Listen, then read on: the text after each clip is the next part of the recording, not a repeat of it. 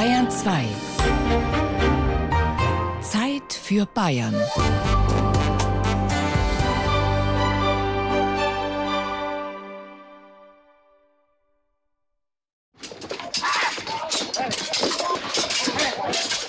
Das Turnier begann. Zu Anfang ward mit stumpfen Schwertern und mit Streitäxten gefochten, dann mit den Lanzen Mann gegen Mann gerannt. Zuletzt aber teilte sich alles in zwei gleiche Parten und hub ein allgemeines Treffen an, wo es jedwedem freistand, Klinge und Speer nach Willkür zu gebrauchen. Im Klange der Trompeten, pfeilschnell rennend, trafen sie wieder zusammen. Die Lanzen krachten splitternd, die Rosse strauchelten und weit von seinem Rosse flog Edwald auf den stäubenden Kampfplatz hin. Da liegt er im Staub, der arme Ritter, und wartet auf ein letztes Lächeln von seiner Angebeteten. In diesem Falle beim Dichter Friedrich de la Motte Fouquet. Aber ähnlich erginge es ihm im Ivanhoe Walter Scotts als Robin Hood, Eisenherz, bei Artus und seiner Tafelrunde.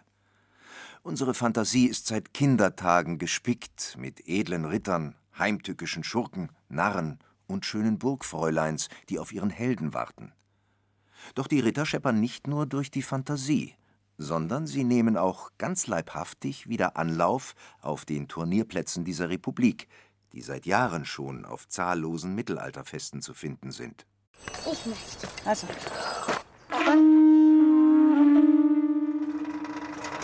Ich schmiede Messer, ich schmiede Dolche, sowas da in der Art. Gewandfibel, Essdorne, Zeltheringe, alles was man braucht. Manche bringen ein Material mit und fragen dann, ob ich ihnen was schmieden könnte. Das mache ich natürlich auch. Unter den Mittelalterleuten hilft man sich gern mal aus. Wir befinden uns auf der Burgruine Hohenberneck bei Bad Berneck. Rund um den Ort gibt es eine ganze Reihe von einst stolzen Burgen im Dornröschenschlaf. Das zumindest lassen die heute noch sichtbaren Überreste erahnen. Eine kleine, aber unverdrossene Gruppe von Liebhabern hat es sich zur Aufgabe gemacht, sie wach zu küssen. Einmal im Jahr wird auf der Hohen Berneck ein großes Burgenfest begangen, und gerade sind noch die letzten Vorbereitungen im Gange.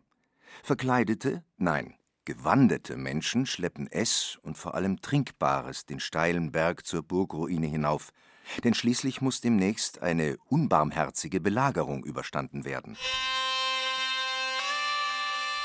Drehleierklänge wehen über die Zinnen und der Kastellan, also der Burgverwalter, gibt Auskunft. Am Sonntag dann unser großer Höhepunkt. Da wird unsere Burg angegriffen von den Ringsburgern. Also es ist nicht historisch belegt, dass diese Burg von Ringsburg angegriffen worden ist. Hätte aber sein können. Mit Rambock und Sturmleitern. Als Verteidigung haben wir schwere Steine gebaut. Also die sind aus Pappe, weil die echten Steine, das würde die Verluste zu hoch werden. Und anschließend machen wir einen Ausfall und dann wird vor der Burg ein großer Kampf stattfinden. Wir haben auch Hakenbüchsen, also das sind die ersten Pulverwaffen sozusagen. Mit denen wird geschossen. Eventuell sogar eine Feldschlange bekommen wir von den Kratzbeigern eventuell. Die haben sich noch angemeldet, das muss aber noch abgesprochen werden, das weiß ich noch nicht so ganz genau. Wir verteidigen mit Langbogen, Steinen und alles. Die Lust am Rollenspiel, am Eintauchen in eine exotisch verbrämte Vergangenheit zieht die Menschen an. Und der Vereinsvorsitzende ist vorsichtig optimistisch, dass er durch deftige Action den Altersdurchschnitt seiner Recken mittelfristig senken kann. Wir bräuchten ein wenig junge Leute. Wie kriegst du junge Leute her? Also mit irgendwelchen historischen Vorträgen, du hast an unter 200 so ungefähr, aber mit dem Leben versuchen, das Mittelalter nachzuleben und es hat mich eigentlich bestätigt, wir sind also so um die 20 Leute in der Zwischenzeit. Vor die Burgomani, die Bernecke, das heißt die Burgleute zu Berneck, das ist Althochdeutsch. Dadurch kriege ich halt auch jüngere Leute für einen Verein wieder her, weil irgendwann ist unsere Kraft auch am Ende und wir gehen jetzt langsam alle so auf die 60. Es wird immer beschwerlicher, weil es ist ja immer Bergen auf, Bergen runter, schwere Steine tragen und so. Aber das Konzept geht fast auf. Also ich bin jetzt noch nicht ganz toll jubelnd, aber ich muss sagen, es geht in die richtige Richtung. Die Richtung stimmt auf jeden Fall beim Henkersnachwuchs. Ja, ich bin ein Knappe vom Henker. Das ist ein Mann, der köpft Leute. Und wir sind hier jedes Jahr und auch auf anderen Mittelalterfesten. Es macht halt richtig Spaß. Und Spaß macht es augenscheinlich allen hier. Die jetzt zwar ganz in Beschlag genommen sind mit den Vorbereitungen des Festes, aber normalerweise ihre Plackerei auf das historische Objekt richten, das fachkundig untersucht und bearbeitet wird. Hobbyarchäologie am lebendigen Stein. Das ist zum Beispiel ein Lichtaufgang, sozusagen wahrscheinlich war da der Treppenaufgang. Die Mauer hier ging bis rauf, da sieht man noch, dass die in der Mauer verkragt sind, sagt man das, wo die Steine rausstecken, wo man die Mauer praktisch wieder anmauern kann, dass die sich jetzt nicht bewegt. Was ist das? Da haben wir auch schon lange gerätselt, weil diese Einbuchtung in diesen Sandstein zum Beispiel, worum geht es nach innen? Da rätseln wir immer noch, also so genaue Definition haben wir noch nicht. Innen drin ist es, ich habe mit der Wasserwaage reingehalten, ist es Schnierles Grad. Wir wissen noch nicht genau, was es ist. Wir vermuten halt auch, dass es ein Lichteinfall ist. Also dass Licht reinkommen ist, weil es gab ja kein elektrisches Licht. Es gab ja nur Kerzen und es gab Fackeln und das war's. Und Fackeln rusen wie blöd und in so engen Räumen muss man sich das dann vorstellen, also da hast du fast keine Luft gekriegt. Das Engagement der Bernecker Burgomani ist aller Ehren wert, denn wir befinden uns in Oberfranken, einem Gebiet, das in manchen Regionen noch strukturschwach ist. Und die Aktivierung des historischen Erbes kann ja vielleicht auch die Gegenwart beleben.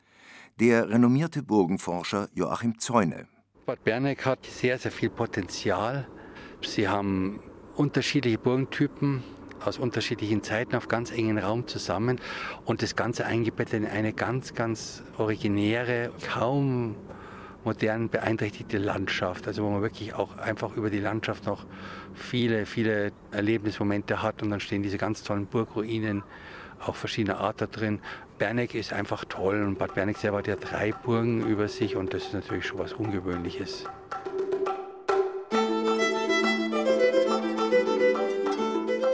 Die Begeisterung fürs Mittelalter, die sich auf Festen wie dem in Bad Berneck erleben lässt, ist ein Phänomen, das seit Jahren ungebrochen um sich greift. Es zeigt sich digital und analog. World of Warcraft trifft Game of Thrones. Bücher, Filme, Multiplayer-Online-Games und Rollenspiele im Wald. Überall wird sich gewandet, gefochten und mittelhochdeutsch gefachsimpelt. Stadtmarketing scheint ohne Mittelalterspektakel nicht mehr denkbar. Wir hatten dieselbe Phänomen schon mal. Im 18. Jahrhundert und im 19. Jahrhundert gab es auch einen riesen Mittelalterboom, mit begründet durch Goethe zum Beispiel, durch Wagner, ähm, durch Schiller und andere, ähm, Sir Walter Scott. Da war ein riesen Mittelalterboom, auch mit einer richtigen Reenactment-Szene, die genau wie heute sich eine bestimmte Bevölkerungsschicht sich in Rüstungen geschmissen hat und dann das Nibelungenlied, die Artussagen nachgespielt hat. Es war ein unglaublich spröder Alltag und die Leute haben Zufluchtswelten gesucht, aufregende. Und diese aufregende Zufluchtswelt war das Mittelalter, weil es ja überall vorhanden war. Und von daher haben wir im 18. und 19. Jahrhundert schon eine riesen Reenactment-Szene gehabt, ein Burgenrevival äh, mit einem völlig verklärten Burgenbild. Da muss die Burgen natürlich möglichst militärisch genutzt werden, damit es aufregend war und dass man so in seiner eigenen Rüstung Heldentaten begehen konnte. Und genau dasselbe Phänomen haben wir wieder. Also je technisierter und je rationaler die Welt wird, umso stärker wird die Gegenbewegung, die wirklich nach Abenteuer sucht, romantische Plätze sucht, Zufluchtsplätze sucht. Und das erklärt auch diesen Mittelalterboom. Und wo ein Boom ist, da wird's interessant. Für Forscher, für Tourismusmanager und für Heimatminister. Der entscheidende Punkt ist, warum das wieder in Konjunktur ist, ist, dass es ein Stück weit auch Besinnung zur eigenen Heimat ist, zur eigenen Geschichte. Weil das, was man vor Ort sieht, Burgen, Schlösser, da fragt man, wie war das eigentlich in der Geschichte? Man guckt nicht nur in der Welt rum, sondern man ist endlich wieder daheim. Dahin zieht's ihn also, den Bayern, den Franken, den Zugereisten, auf die Höhe und auf die Burg, das steingewordene Ausrufezeichen der Geschichte. Hier also ist seine Heimat, hier ist er daheim. Aber wie sieht diese Heimat denn dann konkret aus? Noch einmal Burgenforscher Zäune. Was einen erwartet, ist einfach die Inszenierung von einem völlig falschen Mittelalterbild, einem Ritterbild, wo die Ritter wirklich so, so trunkenbolde sind, ungebildet sind und eigentlich nur sich schlagen wollen und wo es nur darum geht, dass mein Rüstung aufeinander stürzt und es funkt und scheppert. Der Heimatsuchende landet also mitsamt seiner Sehnsucht in einer lärmenden Kulisse?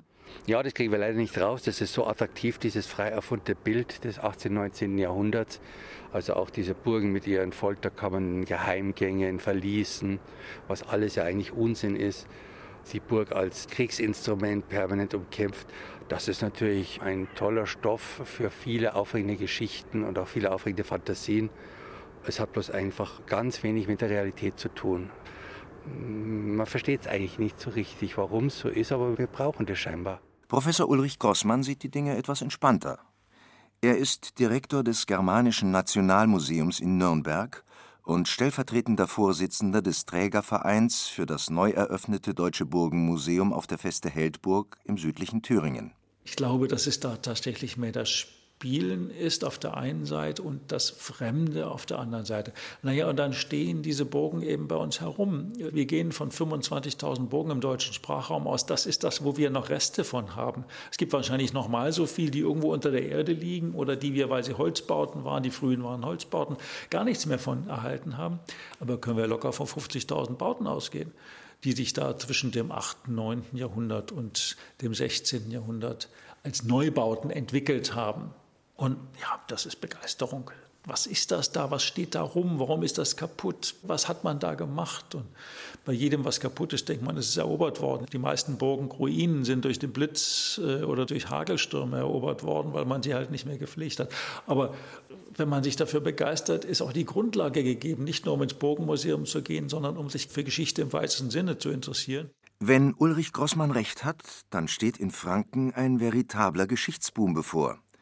Denn in zeitlicher und räumlicher Nähe zueinander gibt es bald zwei Großprojekte der Burgenrevitalisierung zu bestaunen. Da ist einmal die Neugründung des Deutschen Burgenmuseums in der Heldburg. Und da ist die Neugestaltung der Kadolsburg im Landkreis Fürth, die ursprünglich als Sitz des Deutschen Burgenmuseums vorgesehen war. Das Projekt scheiterte allerdings. Nun soll auf der Kadolsburg eine große Ausstellung über das Leben im Mittelalter eröffnet werden. Dabei springt der prominente Einsatz des Heimat- und Finanzministers Markus Söder ins Auge, der qua Amt auch gleichzeitig für die bayerische Schlösserverwaltung zuständig ist. Mit der Kadolsburg im Hintergrund grüßt der Minister ganz jovial vom Flyer und lässt an das lesenswerte Buch von Joachim Zäune Burgen Symbole der Macht denken. Die Burg ist eigentlich immer so ein klassisches Instrument gewesen, um politisch auch Stärke zu bekommen Kunden. Und das ist natürlich für uns auch ein Problem, weil auch dadurch sind ja die ganzen Dimensionen der Burgen verfälscht worden. Das mussten immer monumentale Bauten werden, monumentaler als sie vielleicht im Mittelalter waren. Und man setzt die Tradition fort, die so im 18., 19. Jahrhundert eingesetzt hat, Burgen zur Selbstdarstellung, zur Machtinszenierung. Ich glaube gar nicht so sehr, dass man das jetzt nur mit der Macht definieren kann. Ich glaube gar nicht so sehr, dass man das jetzt nur mit der Macht definieren kann. Ich glaube gar nicht so sehr, dass man das jetzt nur mit der Macht definieren kann. Ich glaube gar nicht so sehr, dass man das jetzt nur mit der Macht definieren kann. Nun gut, lassen wir das einfach so stehen und schauen uns die Konzeptionen der beiden Großprojekte in Thüringen und Mittelfranken einmal genauer an. Heldburg ist ein Museum, das über die Burgen im deutschen Sprachraum, das geht bis Runkelstein in Südtirol, im Süden, das geht bis Schleswig im Norden, informieren will. Jeder Besucher, der nach Runkelstein geht oder der nach Schleswig geht oder der auf die Kadolsburg geht, ist eigentlich auch ein Gewinn für das Deutsche Burgenmuseum. Vor allem, wenn wir dazu beitragen konnten, dass er dorthin geht. Wir hoffen natürlich auch auf die gegenseitige Wirkung und Werbung, dass man dort sagt, ja, zentrale Informationen, wie hat man wirklich auf der Burg gelebt, das erfahrt ihr im Deutschen Burgenmuseum auf der Feste Heldburg. Dieser vermeintliche Konflikt Kadolsburg-Heldburg, ich kann nichts dafür. Ich hatte ein Konzept für die Kadolsburg gemacht. Dass man das nicht wollte, liegt nicht an mir. Ich habe mit dem Konzept dann einen Standort gesucht. Ich habe ihn gefunden. Ich habe ihn mit Begeisterung gefunden in Heldburg, bei der äh, Schlösserstiftung des Freistaats Thüringen, bei der Politik und zwar bei allen Parteien. So politikübergreifend habe ich das eigentlich nie erlebt. Nun, die Begeisterung fürs Burgenprojekt ist schon auch in Bayern spürbar. Allerdings eben für das eigene auf der Kadolsburg. Also die Karolsburg ist erstmal so beeindruckend, weil es ist schon viel gemacht worden und man hat irgendwann mittendrin aufgehört, weiter zu renovieren. Das heißt, wir waren also praktisch mitten im Prozess. Das zweite Mal, es ist eine ganz symbolische äh, Burg mit der Geschichte der Hohenzollern verbunden, was ja da einzigartig an der Stelle ist. Und drittens, sie liegt auch einzigartig, wenn man sie so sieht, wenn man anfährt.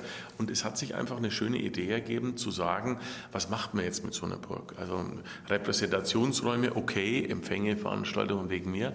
Aber wir haben uns dann eben entschieden, an der Stelle was Neues zu probieren, nämlich die Burg als Erlebnis, als Wirtschafts-, als Kulturraum zu sehen, so wie es damals der Fall war. Also jetzt nicht nur wissenschaftlich ranzugehen, sondern mal was Neues zu machen. Auch für Kinder und Jugendliche und Eltern, Familien zu zeigen, so war es damals in der Realität. Die Tatsache, dass in kurzer Zeit zwei Burgengroßprojekte auf den Markt kommen, ist bemerkenswert.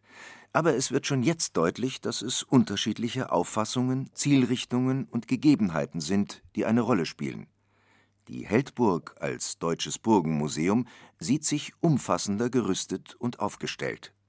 Die Kadolsburg ist damit heruntergestuft zu einem Museum, wobei herunterstufen, die ist das, was sie ist, ein spannender Bau, trotz äh, vieler neuer Teile, heruntergestuft zu einem Museum mit einer regionalen Aufgabe. Es ist eben nicht das Deutsche Burgenmuseum, sondern es ist ein Museum, das, soweit mir das Konzept vorgestellt worden ist, über die Hohenzollern in Franken berichtet. Das ist verdienstvoll, da gibt es viel zu sagen.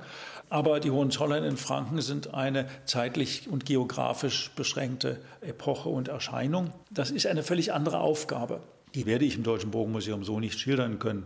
Also das einander gegenüberzustellen ist schwierig. Die Kadolsburg hat natürlich sehr viel weniger Originalobjekte als die feste Heldburg. Deswegen wird man mehr mit Animationen, mehr mit Filmen arbeiten. Das ist auf den ersten Blick vielleicht interessanter, aber sowas überlebt sich natürlich auch schneller, während wir auf der Heldburg eben auch sagen können, was es an Originalen gibt, da zeigen wir es. Wir leben nicht von den Animationen, sondern wir ergänzen das Museum mit solchen. Konkurrenz belebt natürlich auch im Burgenwesen das Geschäft. Aber in der Gegenüberstellung der beiden Herangehensweisen wird deutlich, wie unterschiedlich die Prioritätensetzung auf den Burgen ist, je nach Burgherr halt. Also es gibt viele Burgen, die wenden sich mit drei Schautafeln ausschließlich an Superexperten. Deswegen kommen auch nur drei oder vier Superexperten. Es rechtfertigt sich dann auch aus Sicht des Staates ja kaum so viel Geld zu investieren, bloß weil hier zwei, drei wissenschaftliche Kolloquien stattfinden.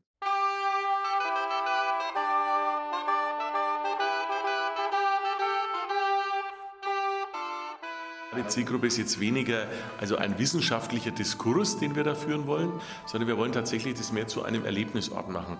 Denn die meisten denken eben bei Burg auch an Schlachten und an Herrscher und ähnliches mehr. Aber dass so eine Burg auch eine zentrale Wirtschaftseinheit war, dass man da sehen muss, wieder gekocht wird, wieder gewirtschaftet wird, wieder gearbeitet wird, was die Schmiede machen und ähnliches mehr, wie die Pferde beschlagen werden. So. Das ist alles echt spannend. Wir erleben das jedes Jahr, wenn wir auf der Kaiserburg in Nürnberg unser Burgfest machen. Da zeigen wir das auch so ein bisschen und da ist die Resonanz echt überragend. Und deswegen haben wir gesagt, das, was da so auf der Kaiserburg einmal im Jahr gut funktioniert, das passt so auf der Karolsburg dann sehr schön, das mal als gesamtes Erlebnis darzustellen. Welche Gerüche, welche Gewürze damals verwenden. Wie schmeckt es eigentlich Mittelalteressen? Ja, solche Sachen kommen da zum Tragen.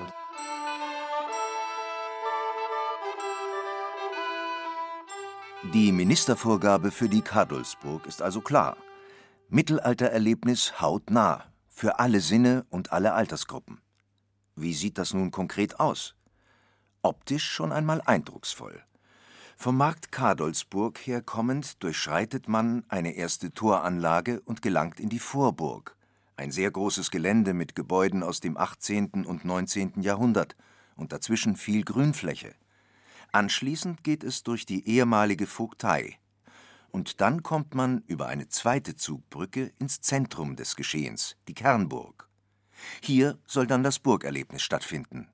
Die Kuratoren Uta Piret und Sebastian Karnatz von der staatlichen Schlösser- und Seenverwaltung sind von der Bedeutung des Projektes überzeugt. Es ist nicht irgendeine Burg, die wir hier bespielen, sondern es ist eine Burg, die für die Geschichte der Region, für die Geschichte Frankens und auch für die dynastische Geschichte der Zollern extrem wichtig war. Denn hier war das Zentrum der fränkischen Hohenzollern. Das Adelsgeschlecht hatte sich von Schwaben über Franken bis nach Brandenburg ausgebreitet, wo sie einmal Könige und Kaiser Deutschlands werden sollten. Die fränkischen Hohenzollern allerdings traten bereits 1791 ab, und die Burg fungierte lange Jahre als banaler, verschlafener Amtssitz. Am 17. April 1945 ging die Kadolsburg in Flammen auf. Ein tagelanger Brand zerstörte Decken und Böden und selbst die höchsten Mauern. Das Ganze wurde noch schlimmer dadurch, dass die Ruine dann über Jahrzehnte offen stand und von Wind und Wetter angegriffen wurde. Daher mussten die Überreste der Burg in den späten 70er Jahren dringend abgesichert werden, mit Einbauten, die Denkmalschützern heute noch Probleme machen. Eigentlich gibt es also doch nicht mehr viel ausstellungswürdige Substanz. Aber wir haben aus dieser Not eine Tugend gemacht und haben gesagt, man kann sehr wohl andere Originale von anderen Stellen auch exemplarisch zeigen. Die bekommen dann eine größere Aussagekraft. Und wir können aus den Quellen gewissermaßen Objekte machen. Aus den Quellen Objekte machen. Ein interessanter Kunstgriff mit wegweisenden Qualitäten. Sah man bisher die Ausstellungsobjekte als Begründung für drumherum zu bauende Museen, bekommen heute die Quellen Objektqualität und eine steinerne Einfassung. Praktisch bedeutet das, dass man eine beliebte Figur der Mittelalterszene zum zentralen Erzähler erkoren hat. Wir haben in den Quellen erwähnt beispielsweise einen Narr, der kein Kaschball war, sondern ein offensichtlich sehr geschätzter Ratgeber der anderen Art am Hof des Kurfürsten. Von dem wissen wir einen Namen. Wir wissen, dass er ein eigenes Schlafzimmer hatte, was ganz außergewöhnlich war. Gestatten, der Herr, die Dame? Nicht Hinz, aber Konz ist mein Name. Narr werd ich genannt, bin bei Hof bekannt. Doch nun werd ich euch geleiten in vergangene Zeiten. Die Einspielung ist ein Ausschnitt aus mehreren kleinen animierten Filmen, die verschiedene Aspekte der Geschichte der Kadolsburg auf launige Weise erzählen und später auf mehreren Bildschirmen in der Ausstellung zu sehen sein werden. Den erwähnten Mangel an historischen Objekten versuchen die Ausstellungsmacher wettzumachen, indem sie Wissenswertes auf vielfältige Art medial inszenieren. Vom Geruchserlebnis bis zur artifiziellen Klangcollage des Künstlers Gerald Fiebig, der erstmaligen Einspielung von Musik aus dem Schädelschen Liederbuch des Nürnberger Arztes Schädel Deutlich wird auf jeden Fall schon vor der Eröffnung, dass die Verantwortlichen Schwellenängste vor zu viel Komplexität gar nicht erst aufkommen lassen möchten. Denn wie sagte Minister Söder? Also wer möchte, dass äh, auch Kultur erlebbar wird, der muss Kultur auch zugänglich machen. Genau. Deswegen will die Ausstellung Hürden abbauen und bemüht sich um heutige Sprache. Zum Beispiel in einer kleinen Werbekartenserie mit Sprüchen aus der Gegenwart. Jetzt Partytime. Wie wurde gefeiert im 15. Jahrhundert? Die haben es krachen lassen. Wirklich. War toll. Also ich würde wirklich gerne mal bei einem dieser vielen Feste, die da in der Kadolsburg und anderswo stattgefunden haben, dabei gewesen sein. Die stehen uns sicher in nichts nach. Ein bisschen andere Formen, aber ansonsten. Ansonsten soll an jedem Wochenende etwas anderes los sein. Sebastian Karnatz, das geht von tollen Living History Gruppen, die Handwerksmethoden des späten Mittelalters vorführen, über Steinmetzvorführungen bis hin zu künstlerischen Aktionen wie einer Lichtinstallation, die wir gerade planen. Es wird also ganz, ganz verschiedene Angebote geben für die Kunstinteressierten bis zu den Handwerksinteressierten bis zu den Leuten, die einfach mal eine belebte Burganlage sehen wollen. Also ein volles Programm, das da in der Kadolsburg steigen soll. Aber all die alten und jetzt neuen Burgenliebhaber müssen ja nicht so lange warten. Die Heldburg ist bereits eröffnet und der Kreis Haßberge versammelt im deutschen Burgenwinkel eine ganze Menge Burgen, die auch auf Besucher warten. Die neue Leidenschaft für alte Gemäuer ist an vielen Orten sichtbar. Erinnert sei in dem Zusammenhang auch noch einmal an den Beginn unserer Sendung, an die Bad Bernegger, die auf dem Schatz einer ganzen Reihe unterschiedlicher Burgtypen sitzen, vom Frühmittelalter bis ins 16. Jahrhundert. Alles in herrlichster Natur zu erwandern. Das ist ein Alleinstellungsmerkmal, was wir aber nicht nutzen können, einfach weil die Stadt schlichtweg pleite ist. Also im Moment ist es ja so, dass wir all diese Mittel, die wir auch äh, durch das Burgenfest uns ja, erspielen, muss man fast sagen, all diese Mittel gehen äh, vorerst in die Sanierung der Burgen hinein. Also rein, dass uns diese herrlichen Gemäuer nicht einfallen, das ist die Hauptaufgabe. Und unser Verein ist zu klein, die Stadt ist zu klein, um die Sanierung dieser ganzen Ruinen zu schultern und gleichzeitig die an und für sich vernünftige Vermarktung zu schultern. Da bleibt nur zu sagen, Heimatminister, übernehmen Sie.